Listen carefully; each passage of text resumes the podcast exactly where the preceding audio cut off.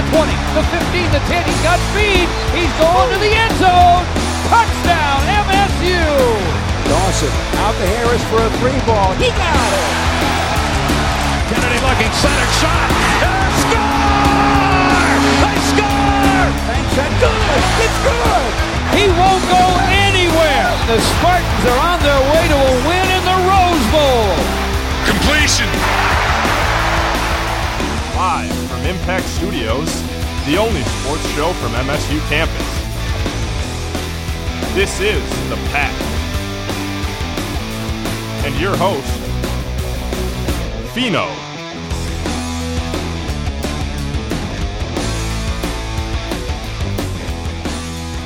Faith with Austin Goodman. And guys, let's get Faith's opinion here first. Faith, what do you make about this tournament so far for Michigan State? It's definitely been a positive um, tournament so far for Michigan State. I mean, they came out against the Blue Hens, dominated, did a fantastic job. Game against Harvard, I was a little bit concerned with what happened there, but they came out, they pulled out the win, and we've got Virginia coming up this next upcoming weekend. Yeah, they do. They have Virginia on the 28th. It's a Friday. The last game at 9:57 Eastern Time at the Garden on TNT, so be sure to tune in there. But Goodman, um, keep it brief here, Bubba. What do you think about these two first games for Michigan State so far? You like it? You don't like it? Give us something. I thought that Michigan State played really well. The best part about team sports is the team aspect, and Michigan State is playing great as a team right now. It's the most fluent that we've seen them. It's the smartest we've seen them. It's the best that we've seen Payne, the best that we've seen out of Dawson. Guys, this team is the real deal. I agree. It is the real deal so far, and that's why everyone picked Michigan State to really go really far in this tournament. And I know you're like, whoa, really far, Michigan State, a little bias here at Michigan State's campus, but I don't think so. I think when it comes down to a lot of experts on ESPN, CBS Sports, Yahoo Sports, they all pick Michigan State to go considerably far because when this team is healthy, Faith, I think they can make a lot of damage. And now you're seeing what they can do. Dawson looks strong. Those 26, I believe he had. And look, Adreian Payne's 41 in that game against Delaware. But if these guys play to that potential, Faith, how can this team lose? I, I really don't know, but you're going up against Virginia, who is a dominant defensive team, who probably is the best in the nation. And Wow. I would say that definitely. Okay. Well, I, I mean, there's no doubt about it that Virginia plays a great defensive game. But like I always allude to, something's got to give here, guys. Is it the great offense? Is it the great defense? But something obviously has to give. And now we look at Michigan State; their absolute off their their offense is clicking on all cylinders. But then when you look at their defense, what's the status there? Are they not playing well defensively? I would argue that they're not playing as sound as they usually do. But if they click offensively like this, like the way they're doing, I think this is a rare situation where Michigan State controls their own destiny with Villanova losing, with UNC losing, two teams that I thought would give Michigan State a problem. But so far, I think the bracket over in the East region that wasn't getting a lot of publicity seems like it's kind of panning out the way Michigan State expected, Austin. Yeah, absolutely. I mean, the Spartans have two veteran NCAA powerhouses that are at the top of their game right now. I mean, they are bringing their legacy at Michigan State to a close on a very great note. I mean, Branden Dawson, he struggled injuries throughout his entire career here and is finally healthy. And Adreian Payne coming out against Delaware, like you said, 41 points. That is incredible. The team looks as though they're ready to match whatever that whatever comes in front of them. And Coach Izzo himself, he prepares his team to be comfortable, to be ready to compete every single day. I mean, what makes MSU so lethal is the team is so deep. That's the best part. I think I want to bring something up about you talking about Payne. You know, he scored 41 po- points in the Delaware game, just starting off the NCAA tournament. Incredible game. Two little historical facts. Mm-hmm. Payne scored the most points in an NCAA tournament game since Seth Curry in 2008. Which is very impressive. The 40 point club, as they allude to. Incredible. And then he is also the second player in the NCAA tournament to score 40 points, shoot 67%, and be perfect from the free throw line. And the other person was Bill Bradley in 1965. Little Faith, a little digging here. Look, forget Elias Sports Bureau. We got Faith here, but Faith bringing up Faith bringing up some pretty good points.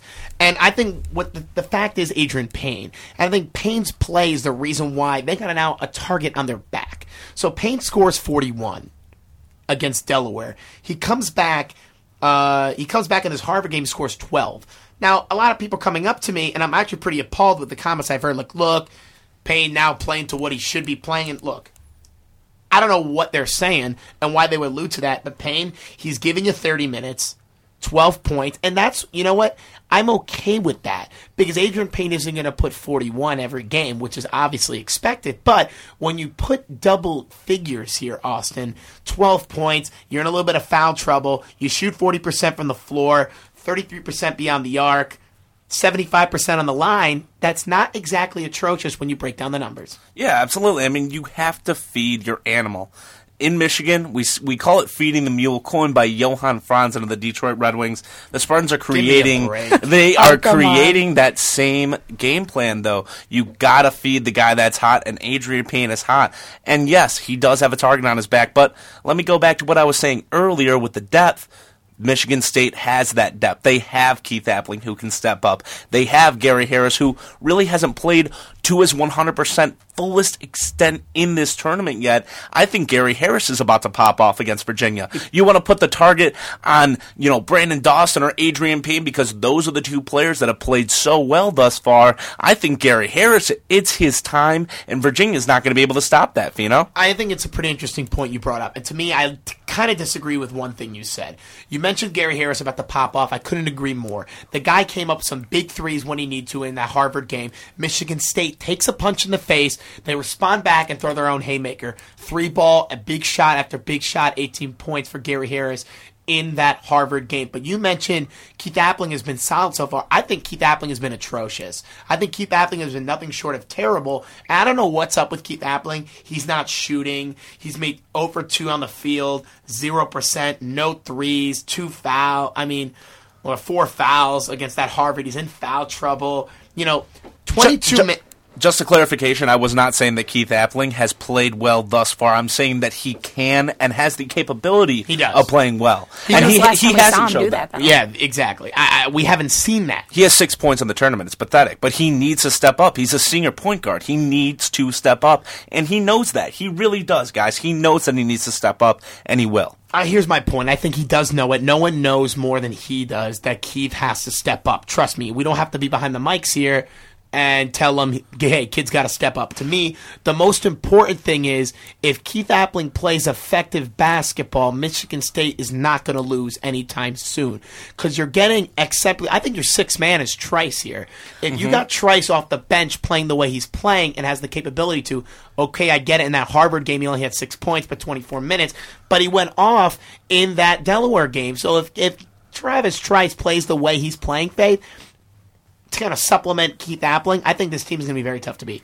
You know, I was just going to make a point about that right after Austin said that because, you know, in my book, I just see everybody's talking about Harris, Payne, Dawson. Like, forget those guys. Travis Trice is somebody to look out for. He can knock down those baskets when he needs to. Those three pointers are all his, and he just brings a sense of urgency to the court. I, mean, I, I agree. And I'm going to bring something up right now. You know, against Delaware, Denzel Valentine, and I'm, I'm, I'm switching it up a little bit because I think Denzel Valentine is someone I want to bring up right now. Against Delaware, Denzel Valentine gets three points, four fouls, four rebounds, one assist. Very ineffective for his style of play. Only 17 minutes. But in this Harvard game, with 32 minutes, I understand he was two from seven on the floor, but I thought he had a very decent game from his matter. Mm-hmm. Seven rebounds, six assists, one turnover, six points, no blocks, one steal.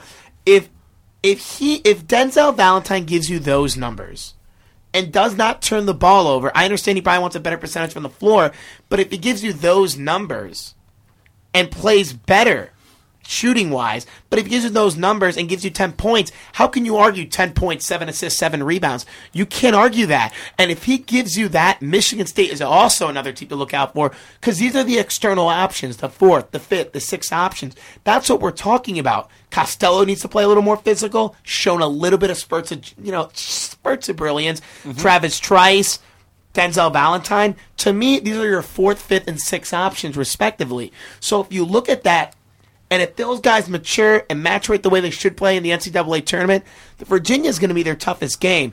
If they can cut through Virginia in the Their toughest game up to the Final Four. Right, right now in this point, obviously Virginia is their toughest game. But I'm a firm believer. I do not want to get ahead of myself. If Michigan State beats Virginia and then they play the winner of that UConn uh, Iowa State game, whoever may beat that may be, I think it's going to be a, a team that plays to Michigan State's strength more than their weakness because those are both teams that score a lot of points. 517 432 3893 is our number. Feel free to call us maybe here on the Pact on 88.9 FM. But as we roll on with men's basketball, let's just turn the table a little bit for Michigan State. Now, let's look at the as we look at the bracket faith, what is one team that has surprised you thus far? As a team that has dominated but surprised. Dominated but surprised. Because I'll give you mine. Okay, to me, I think a team that has surprised me is UCLA. Yeah, you said that. I, I, I did say that off air, but I want to say it on air for our listeners. I like UCLA. Now, the common picks are, oh, Stanford 10 seed, Dayton 11 seed, President's crowd surfing.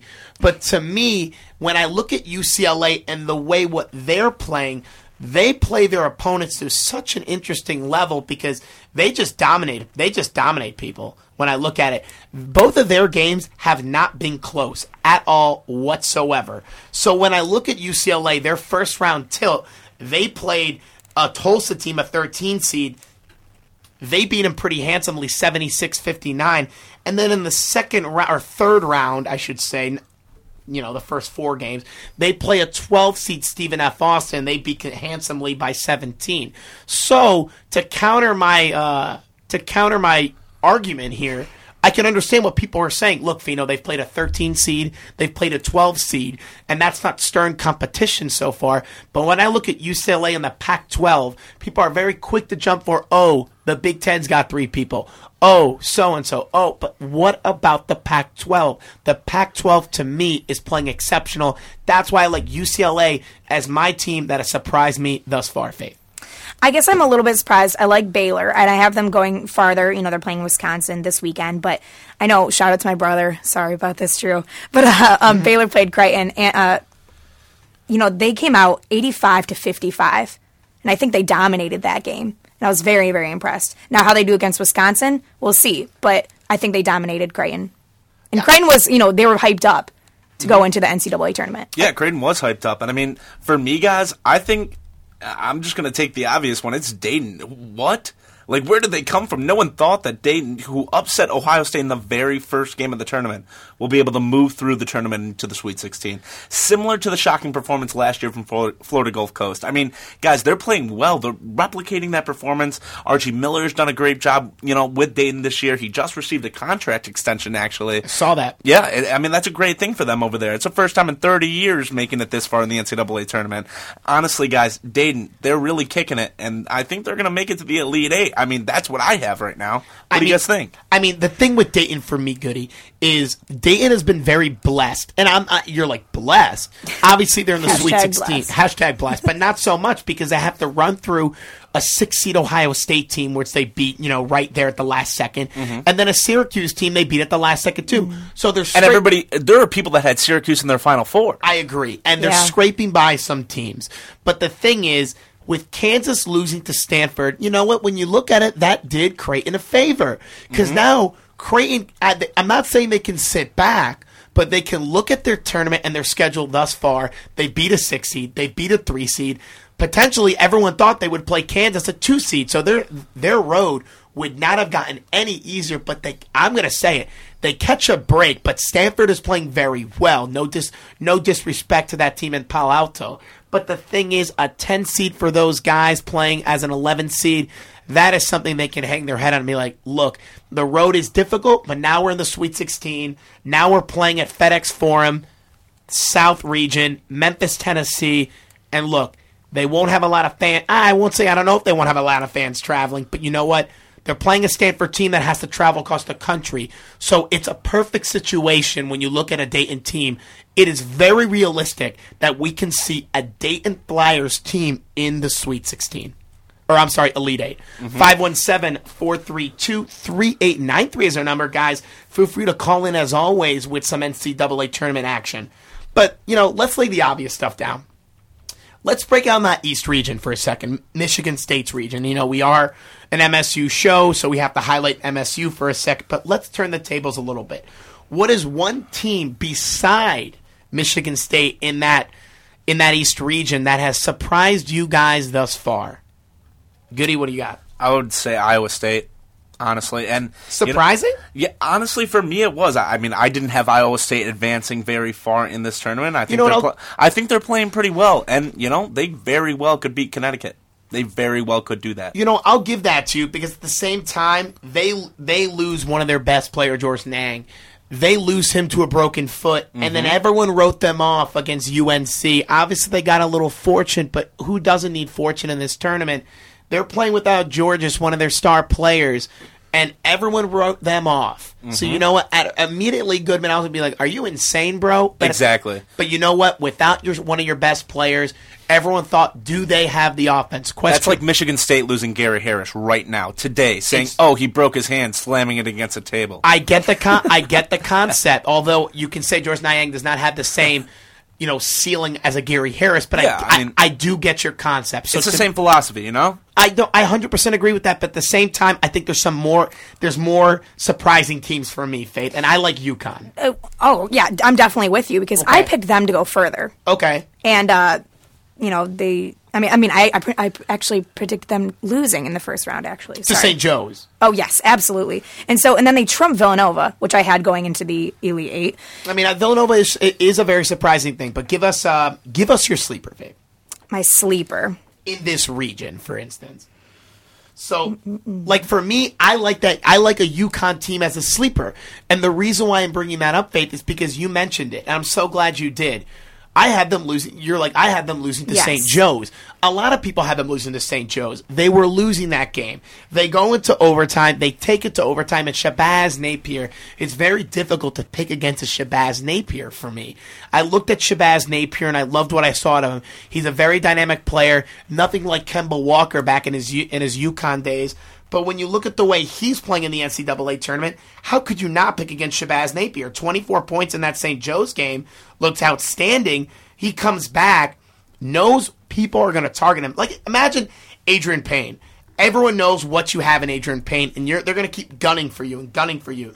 Now, Shabazz has 24 against St. Joe's, only to come back against a Villanova team and gives you 25. So, to me, that's a star player stepping up with Kevin Ollie as your coach. I love Kevin Ollie, a Jim Calhoun disciple, and to me, in that East region, I can't pick against UConn to be a surprise. No, and they and they definitely came out and surprised me. Like I said, I picked them losing to St. Joe's, and they came out one eighty nine to eighty one, and then against Villanova, winning seventy seven to sixty five. So those are big margins. They are, and so now they're going to play Ohio State. Uh, no, Iowa State on Friday. We'll see where that goes. So I have a question for you guys. All right. the winner of the game, Iowa State or Connecticut? I like I like Iowa State because the way Iowa State is playing for me is I had or everyone like compare your brackets, but I had Iowa State right there, guys. I had them in the in the thick of things. I'm surprised that UConn has taken it to Villanova. So you know, I'm I'm surprised that UConn's there, but I'm not shocked if that makes sense. Mm-hmm. I do like Iowa State to advance to the Elite Eight and face off with the Michigan State team. I'm exactly with that. Like I said, I picked Villanova. Um, beating St. Joe's, which obviously that didn't happen. So um, now it's Iowa State and Connecticut. I pick Iowa State. So you like Iowa State? Good. Answer your own question. Who do you got on that one? Iowa State. So everyone's got Iowa State here. And I, and I said they were surprising, but they are going through adversity, and I love that. I'm gonna, you know, I'm gonna jump on that horse right there. I want them to beat Connecticut. I want them to do it. Not necessarily 100% they're going to, because guys, it's March Madness, but I think they're gonna do it. All right, so we mentioned pretty dynamic in this East region. But guys, how about this? Let's turn the tables a little bit and let's break down Michigan State's roster so far in the NCAA tournament. To you, you know, to both of you, who is the most impressive player thus far from Michigan State? Is it Payne? Is it Dawson? Is it Gary Harris? I know I have my selection, but I'm curious to hear both of yours to see kind of where we compare to that, and we can embrace a little debate in this one. So, Goodman, who do you like as your most impressive player from Michigan State thus far? My most impressive player, most impressive could fall under a couple categories. Well, your, your I- biggest impact player. My let, me, big- let me clarify that. all right, Adreian Payne, obviously, with his 41 points against Delaware, that was phenomenal. But the things that you are seeing out of Branden Dawson are things that you've never seen before.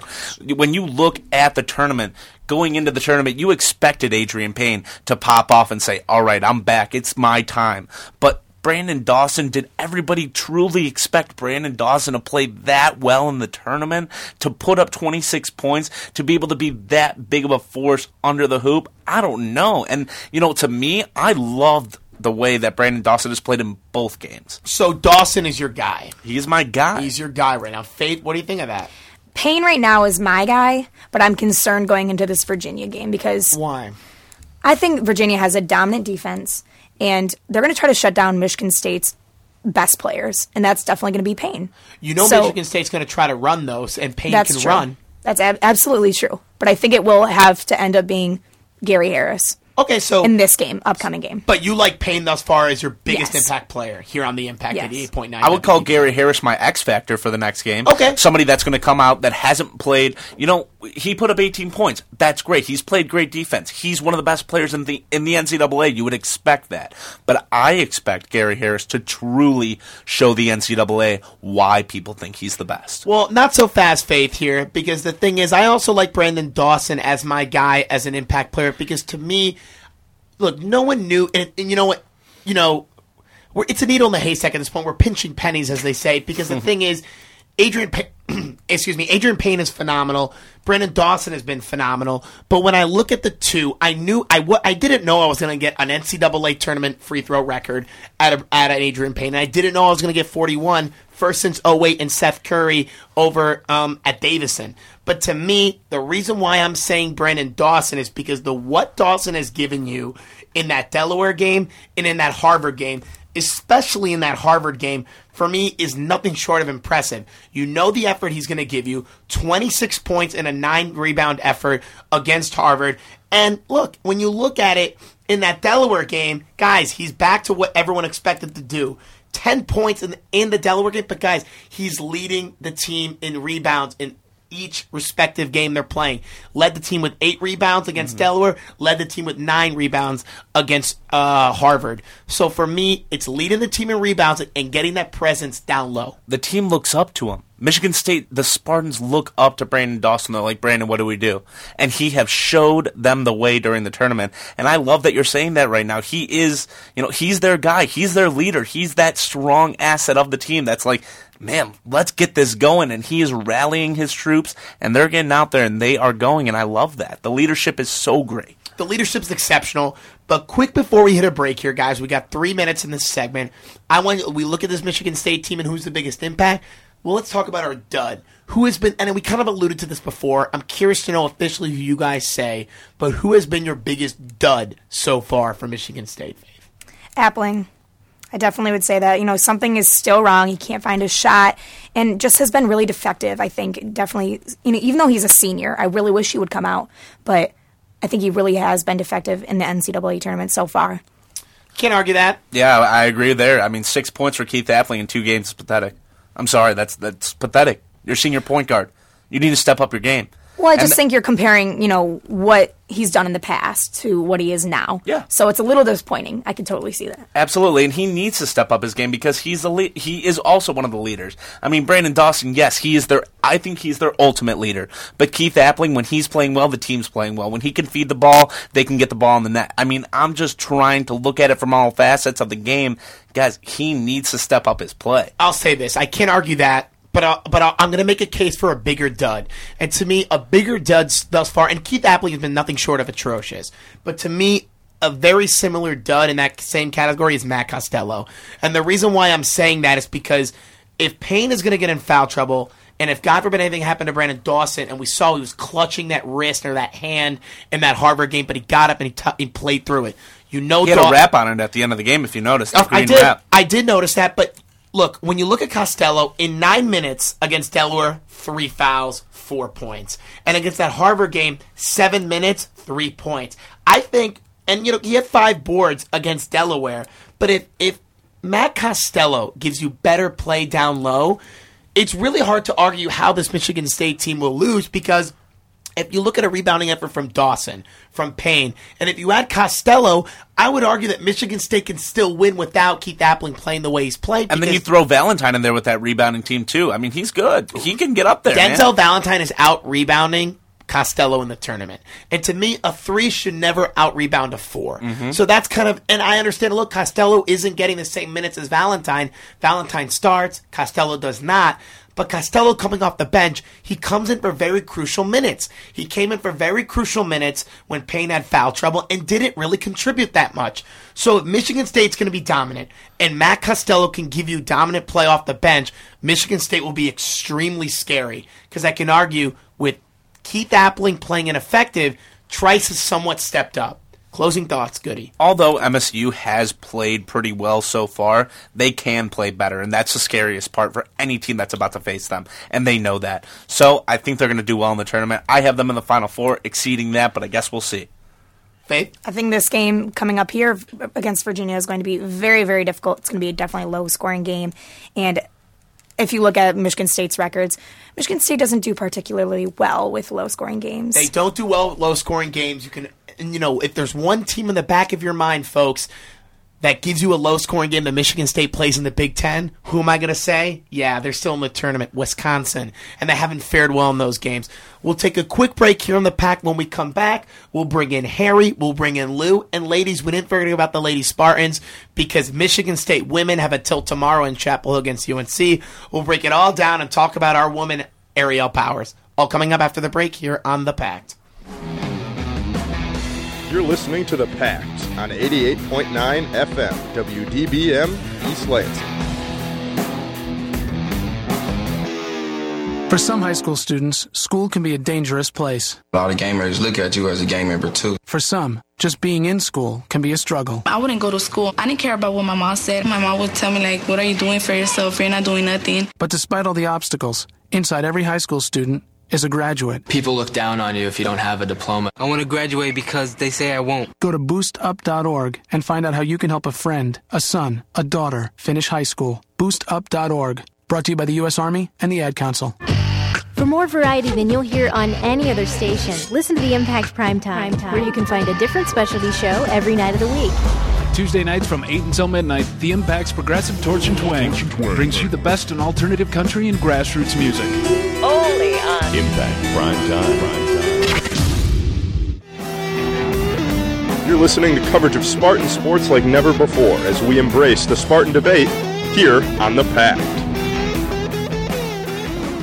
That is right, everyone. Your host, Fino, alongside here on WDBM East Lansing. Bring in Harry. We bring in our guy Lou behind the glass. And we're breaking down the women's tournament. And the women's tournament, you know, Michigan State played very well. And I mean very well. They had a 30 point victory against a Hampton 12 seed team. Michigan State, a 5 seed. They improved to 23 and 9, 13 and 3 in the Big Ten, even though that aspect of their standings will stay dormant as they get increasing, keep increasing wins. But to me, I thought this was a very interesting game, folks. I loved the what I saw at Michigan State playing in Chapel Hill, playing in that region. It is difficult region. They have a lot of good teams in that region.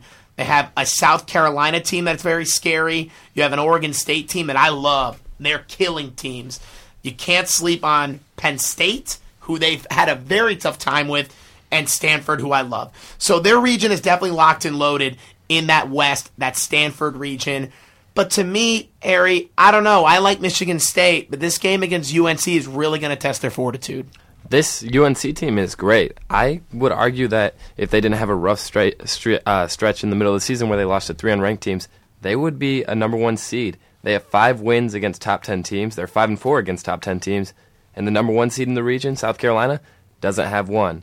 Albeit South Carolina didn't lose as many games as North Carolina, but North Carolina has the skill and talent led by their freshman. Um, sorry, their freshman. Yeah, there's Allisha no, Gray, sorry, Yeah. uh, and uh, Diamond DeShields, who's actually averaging 18 points a game, which is very good. I love Diamond Diamond DeShields. First of all, if we're going to talk about UNC, I absolutely love him. And the reason why, or I love her, the reason why I love her is because look, when you come down to it, she had 15 points, and technically she came off the bench. If you really want to break it down, she had 31 points off the bench. Now, you can tell that she's kind of a dynamic player for her. But if they have an answer for Miss Diamond DeShields, I think Michigan State is going to have an easy way in this game. But what scares me, Lou, what really scares me about this matchup that a lot of folks are not talking about is they're playing in Chapel Hill where UNC plays. So I think it's going to be very interesting. But if Michigan State can get through the atmosphere, I think if they can set their plays up, Annalise Pickrel, Aerial Powers, two two players I think are going to be keys for the game. If they can shut these ladies down on UNC, I think they have a good chance. Absolutely, you know, and I think we should uh, focus here just for a sec on uh, on some of these Spartan players. Y- you know, Tori Jankoska, I think her performance is obviously pretty ridiculous. You know, shoot anytime you shoot 100% in a game, uh, you deserve some kudos, and absolutely. But it's also kind of a head scratcher, and I've used this that term before while talking about this women's team because of the inconsistency. You know, she she fired her same amount of field goals as she did in that Nebraska thrashing that they had, except instead of going 0 for 7, she went 7 for 7.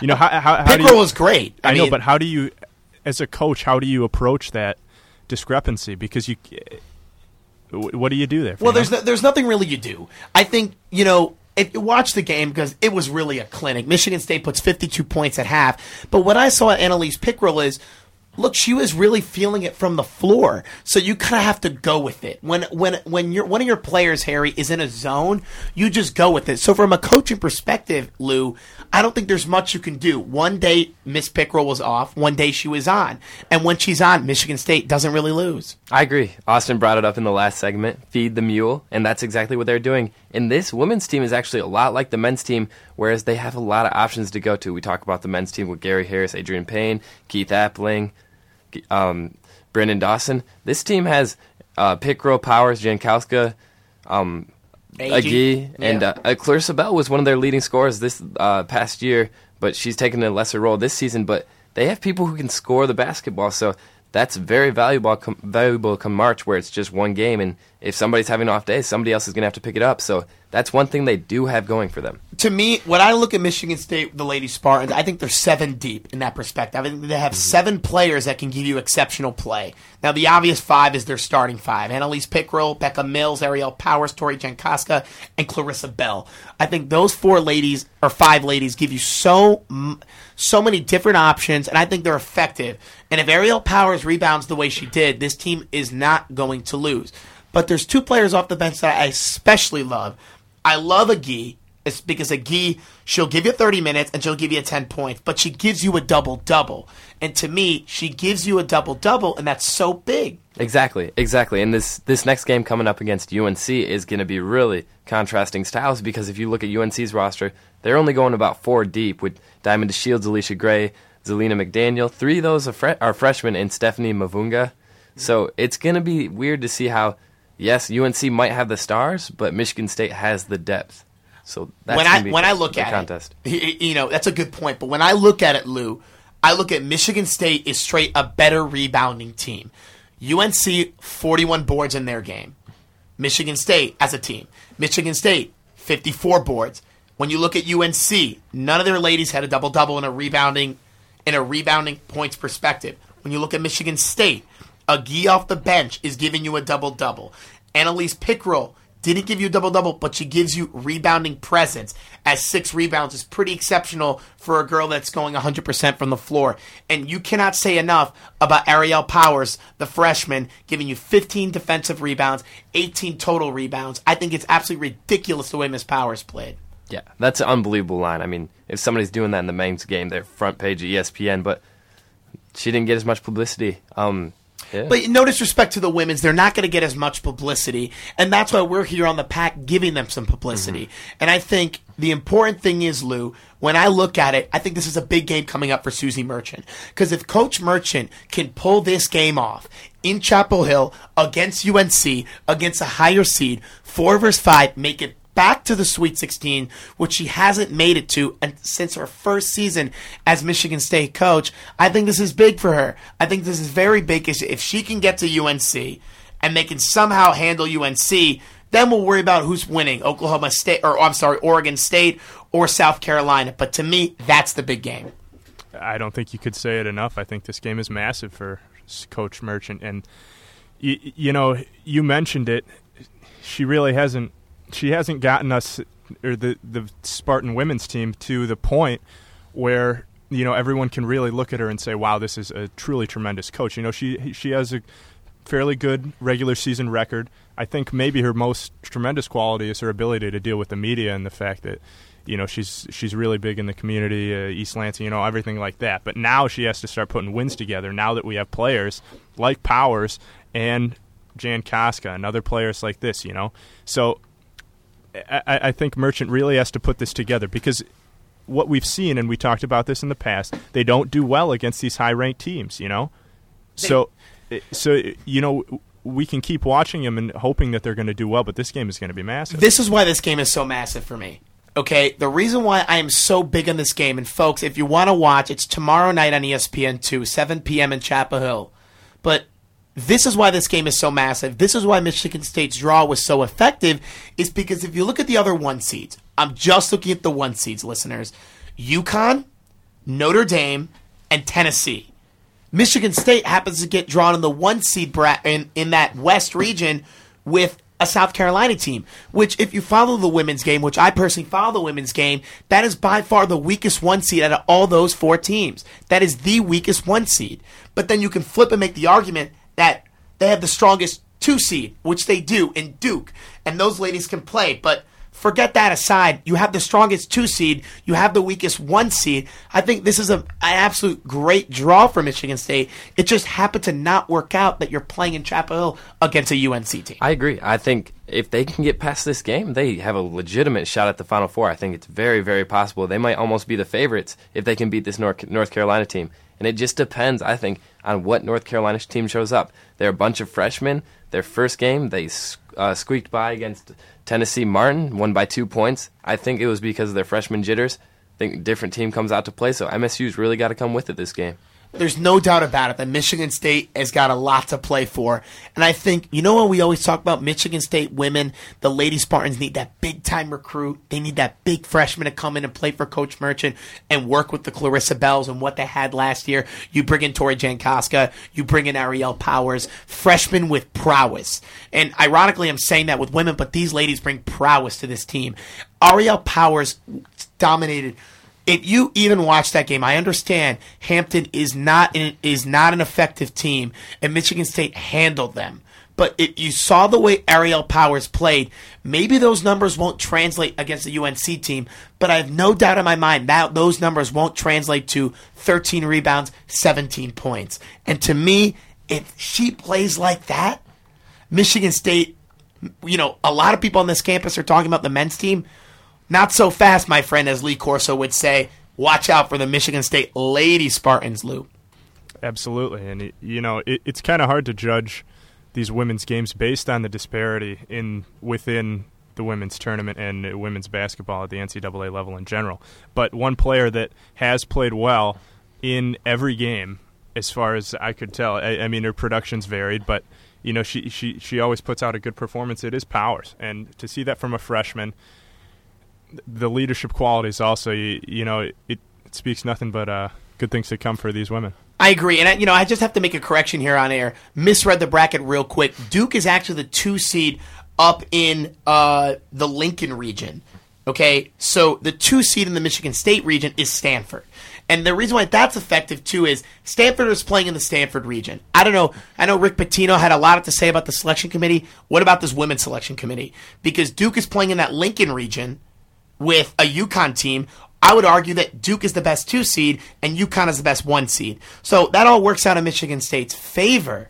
So you have a Stanford team who's also very good, a very good two seed, and then you have a South Carolina one seed. So Michigan State has everything cut for themselves. But if they play well in that atmosphere, there's just so much to play for.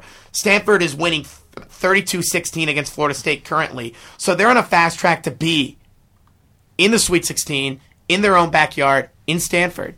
So if Michigan State can play well at Chapel Hill, I have no doubt in my mind that they can play well in hostile environments. Can we disagree on that? I, mean, I, I, absolutely agree with that. I, I, I want to bring it back to uh, the depth and how that's going to work out in this game on the road, like you mentioned. And I think that having six effective players on the court or, or available to come on the court at all times is going to be the difference in this game. Should MSU win? And I think Agee is a, someone that you brought up, and uh, we also were talking about similarities between the men's and women's teams. I think you can draw a lot of similarities between her and Travis Trice as that bench player who can come in and play around 30 minutes and give you effective stats. And not only stats, but just ball control in general and just kind of a calming presence on the court. And I think that I think that's an invaluable asset that North Carolina does not have. 517-432-3893 is our number. If you want to call us maybe here on the Pact want to debate here with myself lou and harry please feel free to call in and debate this lady spartans game. But guys i mean to me i have to bring something up because in the men's game we have parity there's a lot of parity here. You have good teams, you have bad teams, and you have teams that mix well together. I would argue, and I want to hear both your opinions on this. In the women's game, there's not the same parity. There's a big, there's a massive gap between the dominant women's programs and the not so dominant women's programs. And then there's this very gray area where I feel like Michigan State's in between. They're not a poor program for the women's in women's basketball, but they're not an exceptional program. And that's no disrespect to Michigan State women's ladies women's basketball. It's really not. But they haven't really accomplished anything nationally. You talk about the Geno Auriemmas, you talk about Baylor, you talk about Stanford, you talk about Duke, you talk about Notre Dame, you talk about Louisville, you know, all those teams that screen, even West Virginia this year. Those are all teams that are like, whoa, those are programs. So to me, Michigan State has a lot to prove. Are they going to push in this spectrum where they're pushing to more of a prominent program?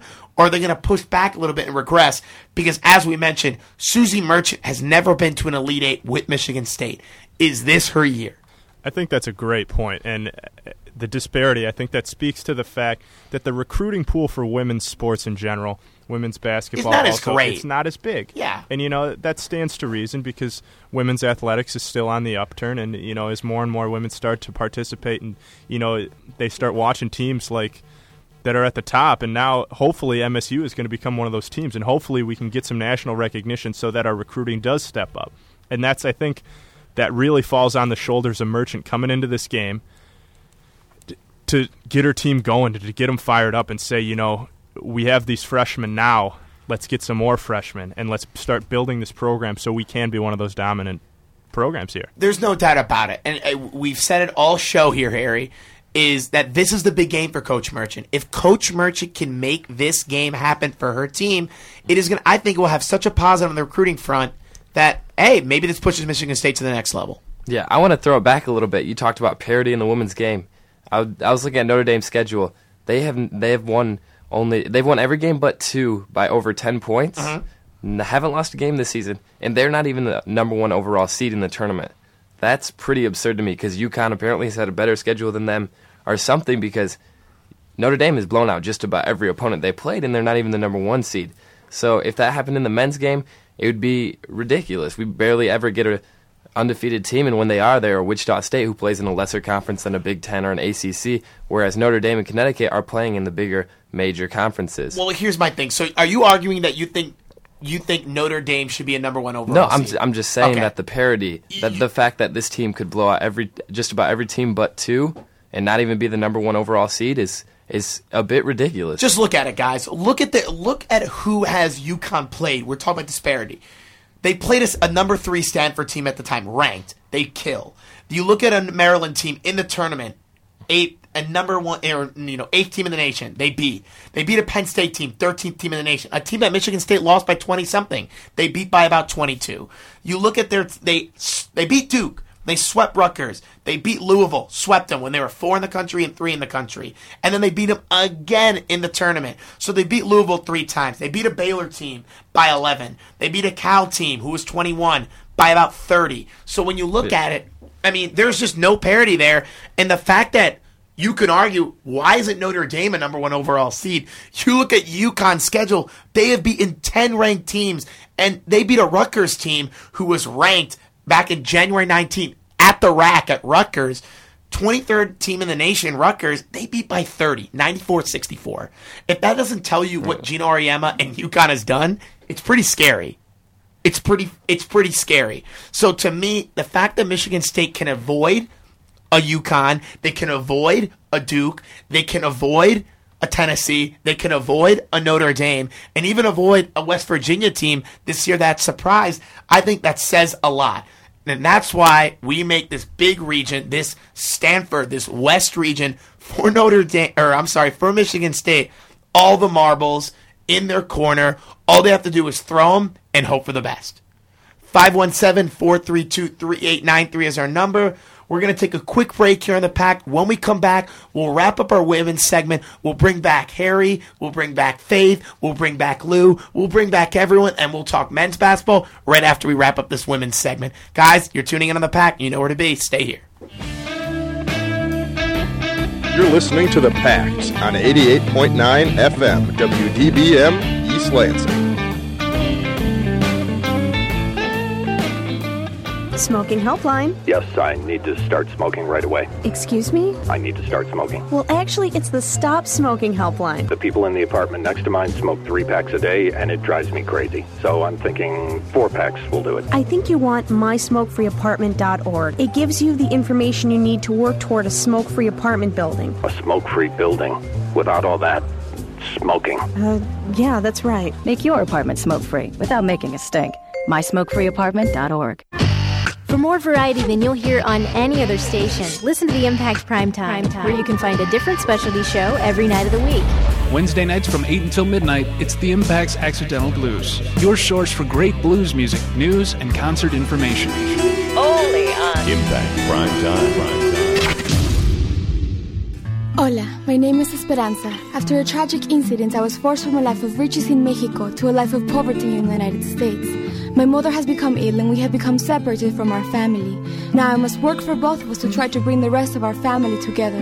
My name is Esperanza and I am trying to survive. Explore new worlds. Read my story in the novel Esperanza Rising by Pam Munoz Ryan. For other great book ideas, visit your local library or log on to literacy.gov. Brought to you by the Library of Congress and the Ad Council. And now back to the Pact here on 88.9 FM. That is right, everyone. Welcome back to the Pact. I'm your host, Fino, alongside whew, 7.51 Eastern Time. It's a chilly night in East Lansing, although it is springtime. So everyone bundle up for these last couple days, and hopefully we can see some sunshine, but more importantly, hopefully we can see a women's victory in Chapel Hill tomorrow night, 7 o'clock on E ESPN 2. So we bring back Harry, we bring back Lou, and we're going to get a quick recap summary, guys, on what we expect out of this women's game, out of this team, and more importantly, a prediction more so. So we'll start with you, Harry. Who do you like in this game in Chapel Hill? Number four UNC versus number five Michigan State. Give us your winner, but first, give us your keys. I I like. Uh, I'm going to start off with my prediction. I like North Carolina to win this game. I think that the freshmen that they start, the three freshmen, are going to get away with the fresh, uh, get off of those freshman jitters they had against UT Martin. I think uh, Diamond DeShields is going to play a great game, and I think just having that home court advantage is so big for the tournament. But I think if MSU wins this game against USC, when the if these girls come to play, I think they do reach the Final Four. I think that's very, very, very uh, probable if they win this game. That's very admirable. That's an interesting take, but we'll go with Lou first before I chime in. Unfortunately, uh, for our Spartans, I also am going to pick North Carolina, and I say they lose probably 65-75. And it, obviously, the key to the game would be, I think, the shooting, and I think Annalise Pickrel is right at the center of that. Obviously, she can't go zero. I don't expect her to go 100, but she's got to find it somewhere around you know the 55-60 mark and hopefully shoot the lights out for this Spartan team so that they can get a victory against a higher seeded team. I think to me, guys, not so fast. I think this is pretty interesting takes here. But you know what? I like Michigan State to win this game. I really do. Although it is in, you know, Chapel Hill, it is home court advantage. To me, the key is going to be Tori Jankoska. She went one for six beyond the arc, and that was terrible. Overall, Michigan State shooting 33% beyond the arc. But whoa, look at UNC here. And their game, they only beyond the arc, they shot 16.7%. So I think my key to the game is if Michigan State can shoot the three well, rebound effectively. Aerial Powers give you an effective game, but my key, Tori Jankowski, if she gives you a better shooting game from the floor and a better shooting game beyond the arc, I think Michigan State has the potential to and will win this game if they give you a better percentage. If Michigan State, if they shoot 40% beyond the arc, I think that's enough to push them forward. I like them to win by about seven, six points, a close one, but a barn burner. But I like Michigan State to win it. I really do. So that being said, we got our predictions there set up with our women's. What about the guys? Men's basketball. We'll bring in both our women's segment guys in for this little men's segment where Mac Faith and Harry and Austin, of course Lou. All your predictions, guys. Michigan State men's versus a Virginia team. We'll start off with you, Goody. Who do you got, and why, and who's your key? I think Michigan State is going to take this victory, and I'll tell you why. I think that it's obviously going to come down to the defense of both teams. The play of Valentine and the play of Gary Harris, of course, that's going to be a big aspect. But my X factor for this specific game is Gary Harris. Will Gary Harris come out and get the points that he know he can? Will he play the best defense that he can? I think that he will. I think Michigan State's going to take this game, and I think it's going to be, you know, in the 70s range, 70s, 60s. I don't think it's going to be a 93 point game for Michigan State like they had before. I think that Michigan State can come out and win the game, but I think it's going to take a valiant effort from Gary Harris and also, of course, Adreian Payne and Branden Dawson, who have already made their statements, and then Keith Appling, he needs to step up as well. It's a full team effort against Virginia. If they get this victory, it's an easy road to the Final Four. Okay, so you like them. I like so, them. So you so you like Michigan State to win this game. Faith, what about you? Michigan State, Virginia. I know you had a couple stats for us. What do you got? Yeah, just I have a little bit of research here. Six of eight Spartan losses were when they scored less than 67 points. That's true. That is true. But if you look correlating with Virginia's st- stats, Virginia has allowed more than 67 points only once. And it was their one loss out of their 19 games. So it's going to be a very, very difficult game for the Spartans. I'm pulling for them, but who knows? So you like, let's spit it out, Faith. You like Virginia. A little bit, yeah. So Faith likes the Cavaliers. I'm going to get her out here. Mrs. K had to spit it at her, but she, she likes Virginia to win. All right, let's bring Lou. Lou, who do you got? Keys, though. Give me some keys. Well, obviously, I mean, I think rebounding is going to be a huge key. I think that Keith Appling needs to play a few more minutes. I know he's not going to score a lot of points because his you know his shot's been a little bit off, but he I think he needs to show the a presence. Little? That's an understatement. I understand. I, am joking with you, buddy. But you know he has to go out there and he has to be that presence on that floor running the point. Like he knows he can. And he's done a few times in this tournament. I know everyone's bagging on him here. And you know he hasn't obviously put up any major points but he has played well and he has run the floor at times in throughout this tournament. So if he can do that i think that the spartans will win. But at the same time they have to make sure that they don't take i, I mean obviously they're a number one seed.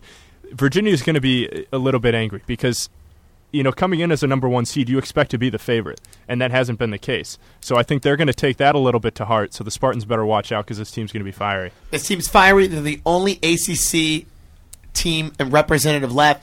Just to clarify, so you like Michigan State? I do like Michigan State, and I mean it's it's going to be close. I, I say that it's going to be around 70 points, probably 70-68. That's my that's my goal. What do you got, Harry? Give us something.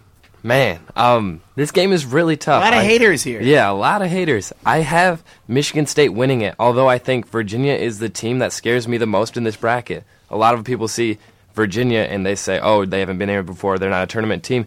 But this team is legit. They went 13 and 2 in the ACC, probably the best conference in the in the NCAA, even though they haven't played well in the 13 tournament. and 2, they went 16 and 2. 16 and 2. Sorry about that. No, you're, I'm, just, I'm, I'm just letting the listeners that they have prowess. Exactly. They handled that Memphis team uh, last night. So this team is very good. But I don't know if I'm going with my head or my heart here, but I have MSU winning the tournament. I don't think another team can beat us just because we have four different players that can go off on every on any night. I think uh, I think this weekend will be either Gary Harris or Keith Appling's turn, but I think we take this game. Don't see him beating us. You like you like Michigan State to win. Austin likes Michigan State to win. Oh, yeah. Lou likes Michigan State to win. Faith likes Virginia. And guess what, Faith?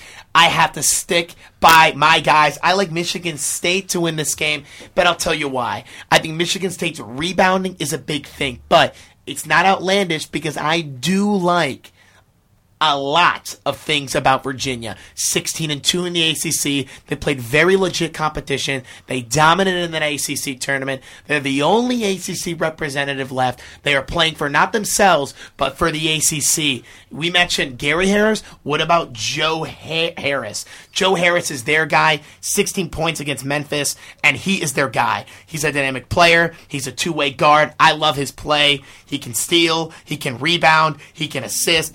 You know, he's a great player. I like Michigan State to win this game. Sorry, Joe Harris. I'm going with Gary Harris. That hmm. game Friday at the Garden. It's about 10 p.m. on TNT, so stay tuned. Thanks for our listeners here on WDBM East Lansing on 88.9 FM. 517-432-3893 is our number. So if you want to call us maybe, we'll be here every Monday from 7 to 8. Thanks to Harry, thanks to Faith. thanks to Austin, thanks to Lou, thanks to everyone here that listens to the Pact every week. You makes our lives that much easier, and talking sports is what we love to do. For everyone here on the Pact, I'm your host Fino signing off from the basement of Holden Hall. Stay warm, spring is here, and hopefully we'll see some nice weather. Take care, East Lansing.